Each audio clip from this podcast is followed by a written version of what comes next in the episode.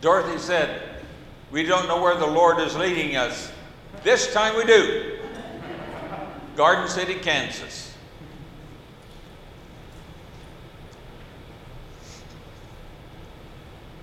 I read from Ezekiel chapter 37, the first 14 verses.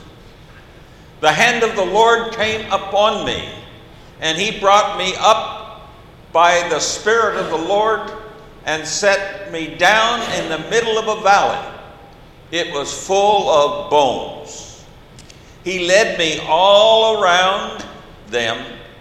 There were very many lying in the valley, and they were very dry.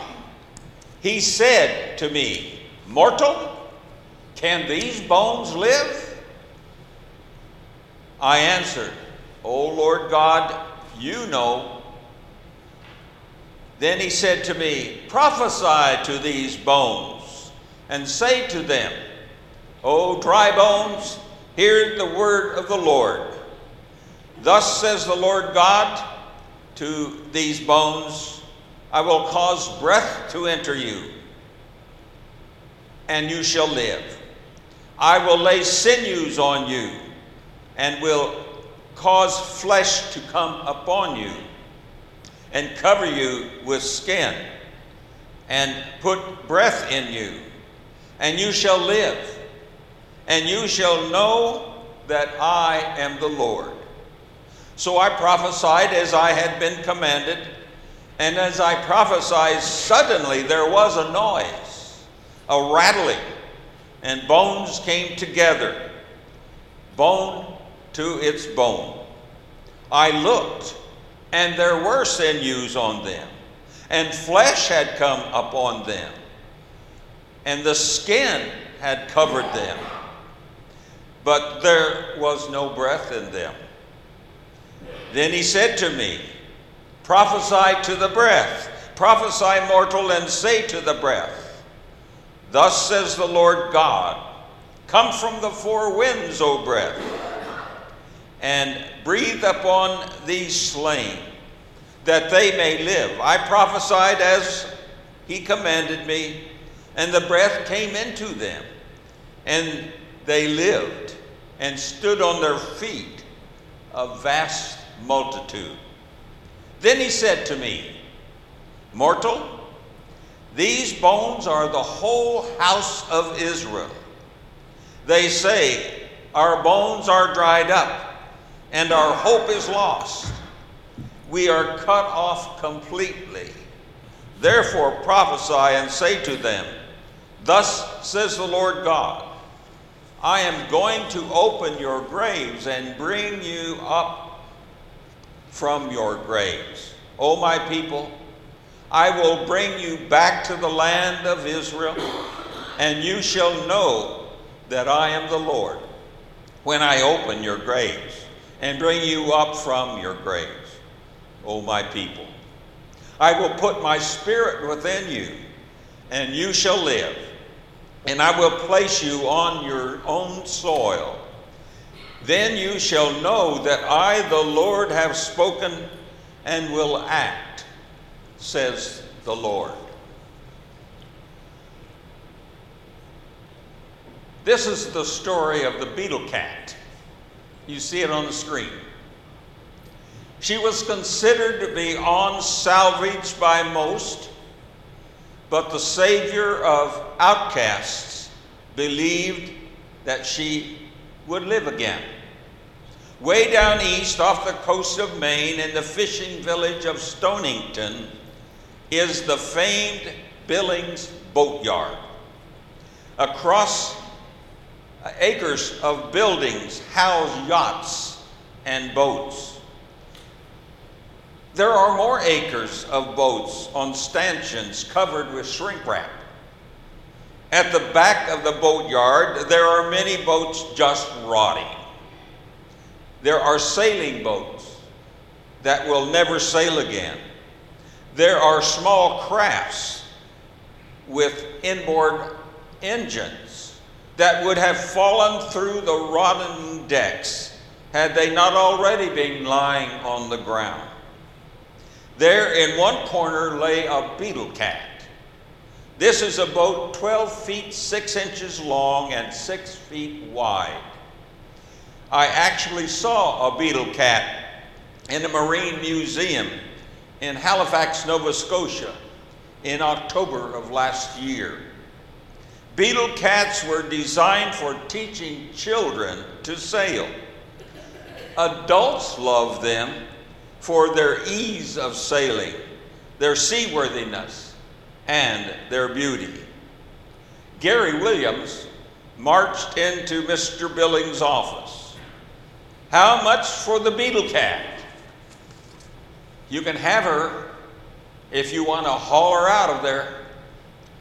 He worked for months, lovingly restoring broken rib with after broken rib.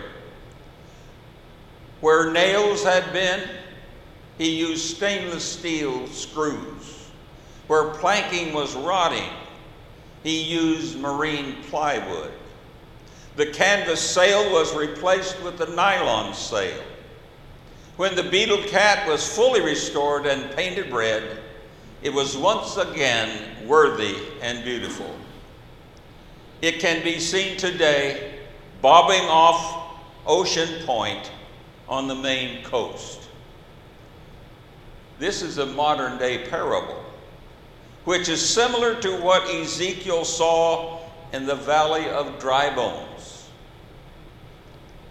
God called him to this valley, and I remember it from pictures I've seen of the scene buffalo hunters left on the plains when they slaughtered the buffalo for their hides and to keep the Indians from using them. Large areas of bleached, sun bleached bones of buffalo. And that reminds me of what Ezekiel must have seen. Can these bones live? About a year ago, your longtime minister retired. But like someone else we all know, he still does ministry in a different way. But nonetheless, he is no longer your minister. After you're looking up to him for 19 years. When this happens, you have mixed feelings. You feel a sense of loss. Sometimes you're disappointed, and even sometimes a bit angry, especially if you counted on him to have your funeral. You may have even wanted to be around long enough for that purpose. So, what are we going to do now? Well, you call the regional minister to find some answers. You learn several things from her. There's a special process you go through. And by the way, of all the regions I've served, they have the best honed process here in Indiana. You are told that you need to allow one month for each year Greg was here. Surely it won't take that long, you think. And it didn't. To start with, you need to appoint a search committee. And some guidelines are in the Constitution and the bylaws. Then their task for this committee is to find an interim minister. Some remember that way back when, that was not the best experience that you've had. What do you suppose he will want to change is uppermost in your mind a couple of the elders suffered some changes by accident. And they still remind me that I skipped their prayer. A couple of others contemplated what they might do if I tried to skip their prayer. the search committee work was put on hold for a few months for the work of new beginnings, in part to establish the skills needed in the new ministry. Like most search committees, they would not have agreed to accept the job had they known he would take so many meetings. It would involve reading about 27 pages for each of the candidates that they were sent and take it uh, involves such a great feeling of responsibility. But the committee did the work, the hard work. They met often, they did their work well, and it did not take 19 months. That was because they worked well and because the congregation did their work of healing too. The committee brought the candidate to Lafayette, the candidate they knew God was leading them to recommend. After the visit, it was confirmed that he is the one.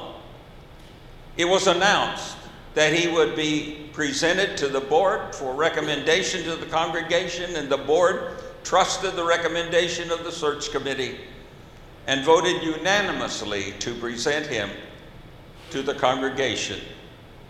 Then the questions began to fly. Are we going to get to hear him preach? Will we get to meet him? I hear he's young. Does he have enough experience? Actually, all of these questions were forms of the same question Ezekiel had from the Lord Can these bones live? The bones did the impossible. They began to live. Ezekiel preached, and it happened right before his eyes. The bones came together. There were muscles and tendons and flesh. These bones began to look like people. You know, it was God at work. No preacher is that good. I'll have to admit that I put people to sleep with my preaching, but I know that I have never brought anyone back to life. First Christian Church has taken a new life. Capable people have continued the work of the church. The search committee has done their work. They have used resources they didn't know they had. They have spent hours they never imagined that they would need to spend. They have suffered frustrations and disappointments, but now the long wait is over. In just eight days, Andrew and Amanda will be here. Like Ezekiel, we indeed have seen the bones take new form, especially from new beginnings. And there is abundant hope. That hope is bound, bound up in the most important point of Ezekiel's visions. It is God who breathes the life a lover of boats restored the beetle cat, but was it was the lover of and giver of life that gave the breath, that filled her sails and moved her gracefully across the water. Ezekiel did the work of prophesying, but it was the lover and giver of life that gave the breath to make the bones live. The breath came from the four winds and filled the restored bodies with new life. Hardworking people in this congregation have worked to find new leadership for our ministry. But it's God's Spirit that gives the church life. It is He who gives the breath of life. Can the valley of dry bones live again? Can the beetle cat say, sail again? Can First Christian Church have new life? The answer is a resounding, and say it with me yes, by the grace of God, Give God the praise, give God the glory, and give God your time, your talents, and your resources. Amen.